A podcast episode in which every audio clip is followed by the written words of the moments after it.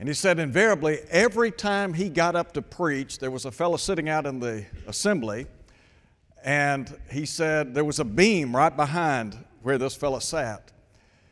And as soon as he got up and began his introduction, he said this fellow was just kind of jostling around trying to get comfortable so he could get his nap in. So I hope you won't do that. And listen, if I put you to sleep, then I guess it's my responsibility to wake you up. But we're going to try to get in, get out. Thank you for coming back this afternoon. We appreciate so much your presence. We hope that this will inspire others to maybe stay or to come back since it is the afternoon. I know that this hour, this time of day, some of you are probably already fast asleep, and so we're going to try to get you back home very quickly. All right, Romans chapter 10, verse 17, the passage that was read a moment ago. Faith comes by hearing, and hearing by the Word of God. What we want to talk about this afternoon has to do with building our faith. Ultimately, all of us ought to want to develop what we might call a rock solid faith. You remember the apostles on one occasion said to Jesus, Lord, increase our faith. There are some things that I want to just share with you in our study today. Number one, Let's just talk about the germination of our faith. Now, I do want to preface everything today by saying it might be the case that one of the tools that will help you stay locked in is to take notes. So sometimes I think that it's helpful to take notes during a lesson, and that way uh, you're staying right with the message. And so, if you want to do that, that'd be great. So, what about the germination of the seed? You remember long ago, Isaiah said that God's word would not return to him void. In other words, it would accomplish what it was intended to do, and that's ultimately to yield fruit, to bear fruit. Paul in 1 Corinthians chapter 3 talked about how he watered, Apollos, or rather, he planted, Apollos watered, but he said God gave the increase. So, as we think about the germination of our faith, as we noted a moment ago, Paul said faith comes by hearing, and hearing by the Word of God. In order for that seed to germinate, it has to find a home in, as what Jesus said, an honest and good heart. That's found in Luke chapter 8. Now, you remember he said the seed of the kingdom is the Word of God. So that seed is deposited into the heart of those who are what we would call the hearers. So, what about this word and the germination of the seed?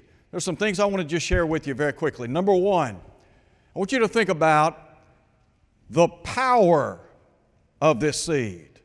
The power of God's Word. God's Word has the power, the ability to accomplish its intended purpose. Paul would say in Romans 1:16, I'm not ashamed of the gospel, for it is the power of God unto salvation. You remember in Acts chapter 20, in verse 32, the apostle Paul in his conversation with the elders of the church from Ephesus, they had met with him in Miletus. And he said, I commend you to God and to the word of his grace, which is able. That's the same word as found in Romans 1:16, translated power. And so, what he's saying is God's Word has the power, the ability to, number one, not only save the soul, but to strengthen the soul, to maintain a saved relationship with the Lord. So, we think about the power of the seed, the power of the Word of God. But then there is a second thought. It has to do with the fact that this Word, this seed, is provocative it evokes change. Go back and look at Acts chapter 2. You remember on Pentecost Day when Peter and the apostles preached the gospel?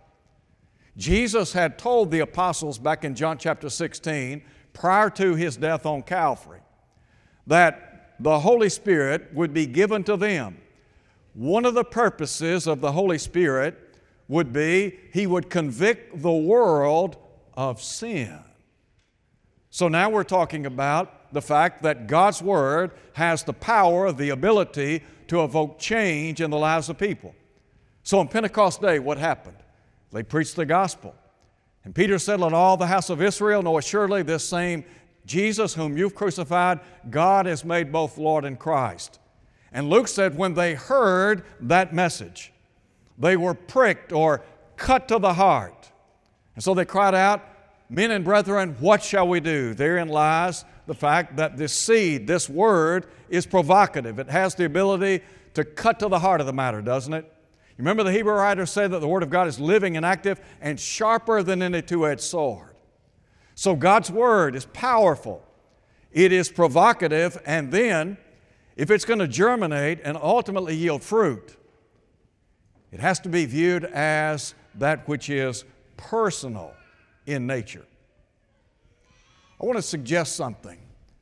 When we read and study the Bible, when we sit in Bible class, or when we come together on the first day of the week, and we listen to the Word of God, we ought to listen as if we are the only people present. Sometimes there's a tendency to think, well, you know what, he's talking to my neighbor, or he's talking to her, or whatever. But to understand that the Word of God is intended to be personal, isn't it? You remember when Pontius Pilate asked the question in the long ago during the trial of Jesus? What then shall I do with Jesus who is called the Christ? In Mark chapter 4, verse 20, Jesus talks about the different types of soil into which the seed is planted. Only one type of soil, one type of heart, was ultimately fertile.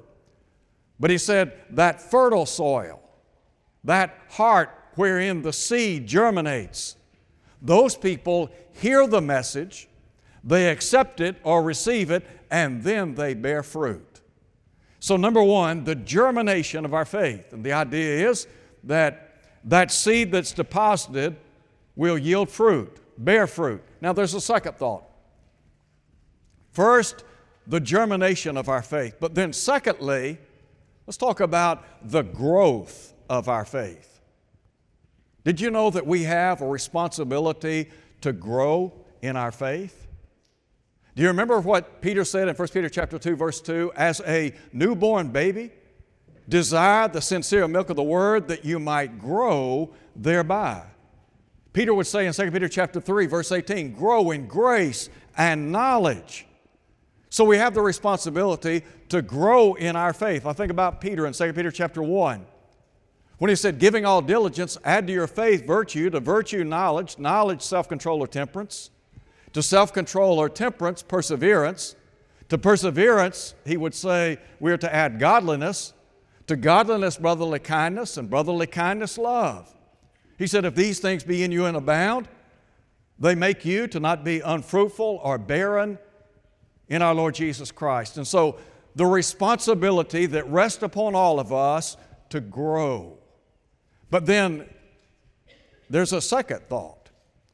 We have to be receptive to the idea of growth. In other words, it is an individual thing. How much do you want to grow? Do you desire to grow? You know, there are some folks that have been in the church many, many years. And as time has gone by, they have failed to grow spiritually. Now, here's the sad part of that there is no way to go back and recapture that time that's been lost. You can start today and try to build on the faith that you have. But we have to be receptive to the idea of growing. When Peter said, as a newborn baby, desire the sincere milk of the word that you might grow thereby. There has to be this receptive heart, a heart that is fertile, that's been, that seed's been planted, water's been given, attention's been given, and there is the cultivation of faith. So, the responsibility to grow, being receptive to the idea of growth. But then there's a third thought here, and that is we must resolve to grow. Do you earnestly desire to grow in your faith? I believe that God will bless us if we genuinely desire to grow. Do you remember what Jesus said in Sermon on the Mount, Matthew chapter 5? He talked about hungering and thirsting for righteousness. In other words, there is a sense of zeal, a desire. We want to grow. We want to do everything within our power so that our faith will grow and mature and bud and be a blessing in the lives of others. And listen, it'll bless our lives too. So there has to be this resolve. And then there's a final thought here. What I would say to be a reminder. There's something we need to remember. All right? What's it going to take to grow my faith? What's it going to take for you to grow your faith? Number one, first and foremost, you've got to have the truth of Almighty God. The only way that you will grow, your, your growth, the growth of your faith is tied to this book right here. The only way that you can expand in your faith is to spend time in this book. Do you remember what the psalmist said the long ago? How he meditated on the law of Jehovah? He said, In that law, he meditated day and night. You think he had a desire to grow closer to God? You think that there was this desire to try to spend time in the truth of Almighty God? The psalmist would go on to say in Psalm 119, Oh, how I love your law, it's my meditation all the day. The more time you spend in the Word of God, I can tell you this, you will see your faith grow and it will bless your life. One of the real problems sometimes that we face in life as, a, as Christians we haven't grown as we should, and so when we face conflict or trouble or trial or difficulties in life, our faith is not strong enough to sustain us. You remember the Apostle Paul when he wrote in 1 Corinthians 15? To be steadfast, immovable, always abounding in the work of the Lord. The devil wants to push us around, doesn't he? The devil wants to do everything within his power to destroy our faith in Almighty God. And so, in an effort to resist the overtures of the world, the devil, then we've got to spend time in the truth of Almighty God. There's a second thought here. First, the truth. But then, secondly, we grow by trials, don't we?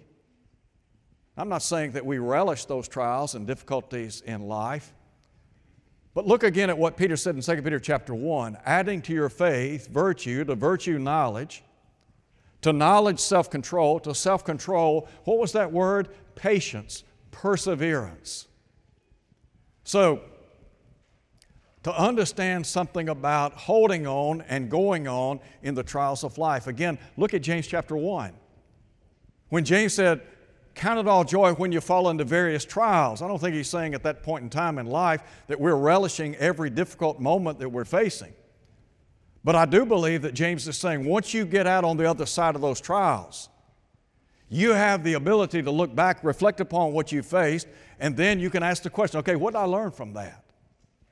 Did I learn anything? And so trials can ultimately benefit us. Now, they can make us bitter. Sometimes people become bitter because of what they faced in this life. But James is saying that they can be stepping stones to what? To greater faith, to being what we ought to be, so that we might have a mature faith in the Lord. So, number one, truth. Number two, trials. And let me just, just thought of this. What about the Apostle Paul? Remember he had that thorn in the flesh? And it said three times he asked God to remove that thorn in the flesh. What God say? My grace is sufficient for you. Do you think that the Lord intended for Paul to grow in his faith as a result of that thorn in the flesh? I think he did. So trials can be beneficial. But then there's a third thing, and that is time. It takes time to grow, doesn't it? Some of us who are older today, remember when you were young? I remember when I was a teenager, I wanted to be grown. You know, there's, we can wish all day long that we were older. It's amazing to me that when you're young, you want to be old. When you're old, you want to be young. Something's not right with that picture, but it's true, isn't it? Now, we can wish that we were older as a young person all day long. It's not going to change anything. Why? Because there is a maturing process, isn't there? we grow and develop. Well, what's that? It takes time, doesn't it? Peter said, as a newborn baby, desire the sincere milk of the word that you might grow. It takes time. When the Apostle Paul wrote to Timothy in 1 Timothy chapter 3 and talked about the qualifications of elders, one of the things that he pointed out an elder is not to be a novice in the faith. Every person, when he or she obeys the gospel, is a novice in the faith. That is, we're a babe in Christ, aren't we? And so it takes time to grow. The flip side of that is, sadly, sometimes we can, lace, we can waste a lot of good time and we haven't grown as we should have, as the Hebrew writer talks about in Hebrews chapter 5. And so we need to be retaught again the fundamentals of the faith. Now, there's a third thing I want to share with you very quickly. We talk about the germination of our faith, the growth of our faith, but then thirdly, the guidance of our faith. Paul said, We walk by faith and not by sight, okay? If I'm supposed to walk by faith and not by sight, it would only seem to reason that I need something that's going to guide me in my faith. Do you remember what Paul said in 2 Timothy chapter 3? All scripture given by inspiration of God is profitable for doctrine, for reproof, correction, instruction in righteousness, that the man of God may be complete, thoroughly furnished unto every good work. Think about the words of the psalmist in Psalm 119 when he said, Your word is a lamp unto my feet, a light unto my pathway. The psalmist simply saying that the word of God has the power to illuminate our pathway in life. The world said to be in darkness. Jesus said, Lights come into the world, men love darkness rather than light. So we take the light of God's Word and we make our way through life, don't we? Let me share something with you about the Word of God. We talk about God's Word Mm. guiding us. God's Word will critique our life. Did you know that? The Hebrew writer said in chapter 4, verse 12, that the Word of God is a discerner of the thoughts and intents of the heart. That means when I take this book and open it up, it will critique my life. Now, you know, there is positive criticism and there is negative criticism. So when I open this book, James talks about it being a mirror, and I look deeply into the mirror of God's Word. Well, I get a reflection of how I'm living, don't I? And it will critique my life. It will confirm things that, I, that I'm doing that are right, and it will correct things that I'm not doing right. Isn't that what Paul said in 2 Timothy chapter 3? That the Word of God can confirm what we're doing right. It points us in the direction of righteousness' sake. But then, if I'm doing something that's not right, kind of, kind of like a tire that's not been balanced, well, is it going to let me know something's amiss in my life? Sure, it will. But now, that entails me having an honest and noble heart. I've got to be willing to look deeply within the recesses of my heart and to examine myself. Do you remember what Paul said, 2 Corinthians chapter 13? Examine yourselves whether you be in the faith. To sit down and to analyze the Word of God and to allow it to critique our life. Let me tell you what, this book will give you counsel for daily living. Did you know that? I mean, that's what God's Word's intended to do to counsel us, to point us in the direction of righteousness. Now, the question might be are we looking to the Word of God for counsel? And in so doing, will it not provide us with a sense of confidence in our relationship to God? Am I perfect as a Christian? Absolutely not. But I can know this that if I walk in the light as he, as he is in the light, Jesus, of course, His cleansing blood makes it possible for me to enjoy an ongoing relationship with Him, doesn't it? And so John said, if we walk in the light, as, as he is in the light, we have fellowship with one another. The blood of his son, Jesus Christ, cleanses us from all sin. Is that going to give me confidence for living every day? And what about over in 1 John chapter 5? When John said, These things I write to you who believe in the name of the Son of God, that you might know that you have eternal life. As I grow older in this life and as I come to understand that, you know what, my time is coming to a close here on planet Earth, wouldn't it be the case that I would want confidence in my salvation? That I'd want to have confidence in my relationship to God? That I don't have to worry about what lies ahead in the future? That I can have confidence that the promises that are outlined in Scripture, God will hold to those promises. The Bible says He is an anchor of the soul, both sure and steadfast. Paul would write in 2 Corinthians chapter 5. He said, We know that if this earthly house of our tabernacle be dissolved, we have a building of God, a house not made with hands. Let me tell you what, that's confidence, isn't it? Then there's another thought, and that is the Word of God as we think about this guiding light, the Word has the ability to bring comfort to us, doesn't it? You ever stood at the side of an open grave?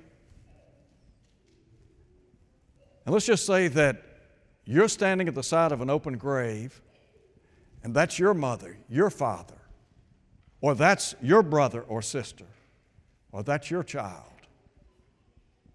Isn't it comforting to know that this life is not all there is?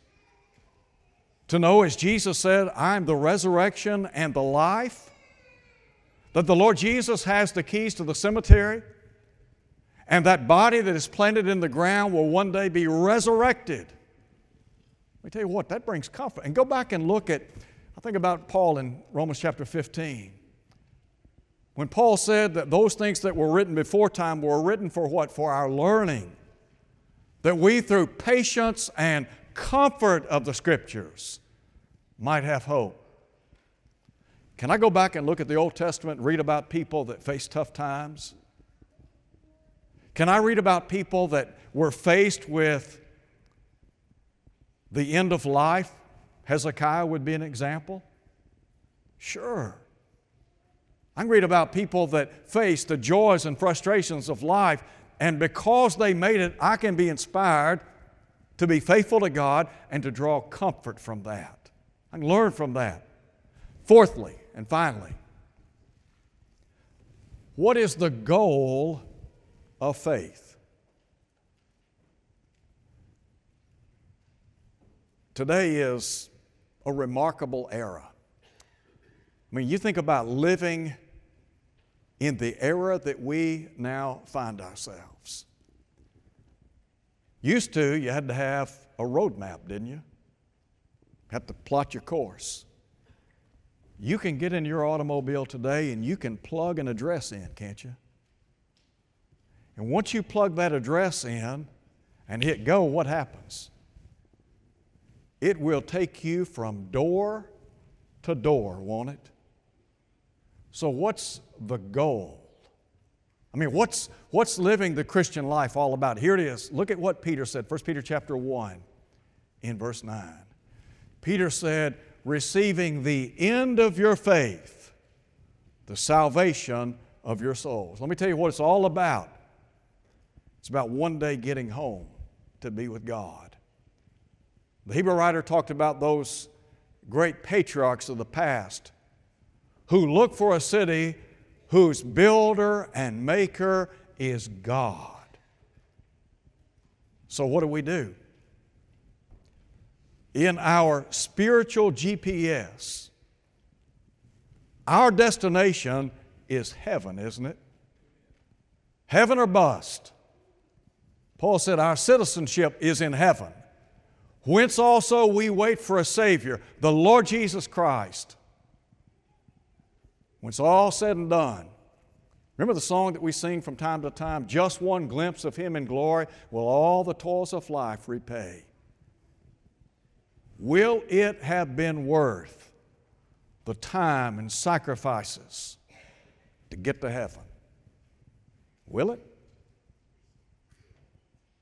And you know, when you plug that address in your GPS, and when you get to where you're going, what does that little voice say? You have arrived at your destination. You're here. Well, let me tell you what, where we're heading is heaven. That's what we ultimately want. That's why Jesus said, Let not your heart be troubled. You believe in God, believe also in me. In my Father's house are many mansions.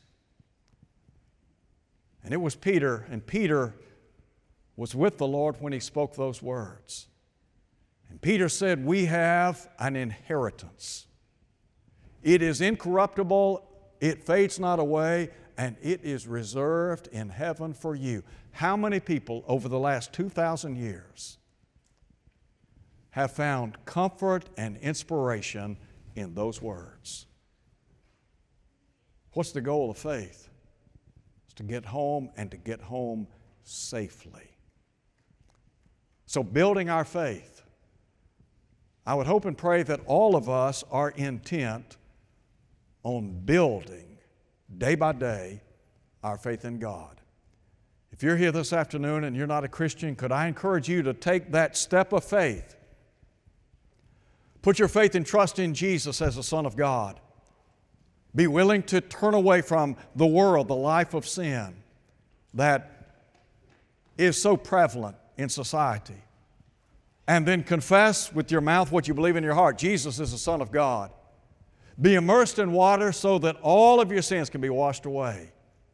And let me tell you what, when you do that, you are on the road to get to heaven. That old saying, turn right and stay straight till you get home. You're here today and you're not what you ought to be, maybe you need the prayers of the church. Could we pray with you and for you? You know, when we're baptized into Christ, the Bible says that the Lord adds us to the church. Acts 2:47. We are numbered among the redeemed. That's going to count for something one day. So if you're here today and you need the prayers of the church, won't you come as we stand and sing? Fairer Than day.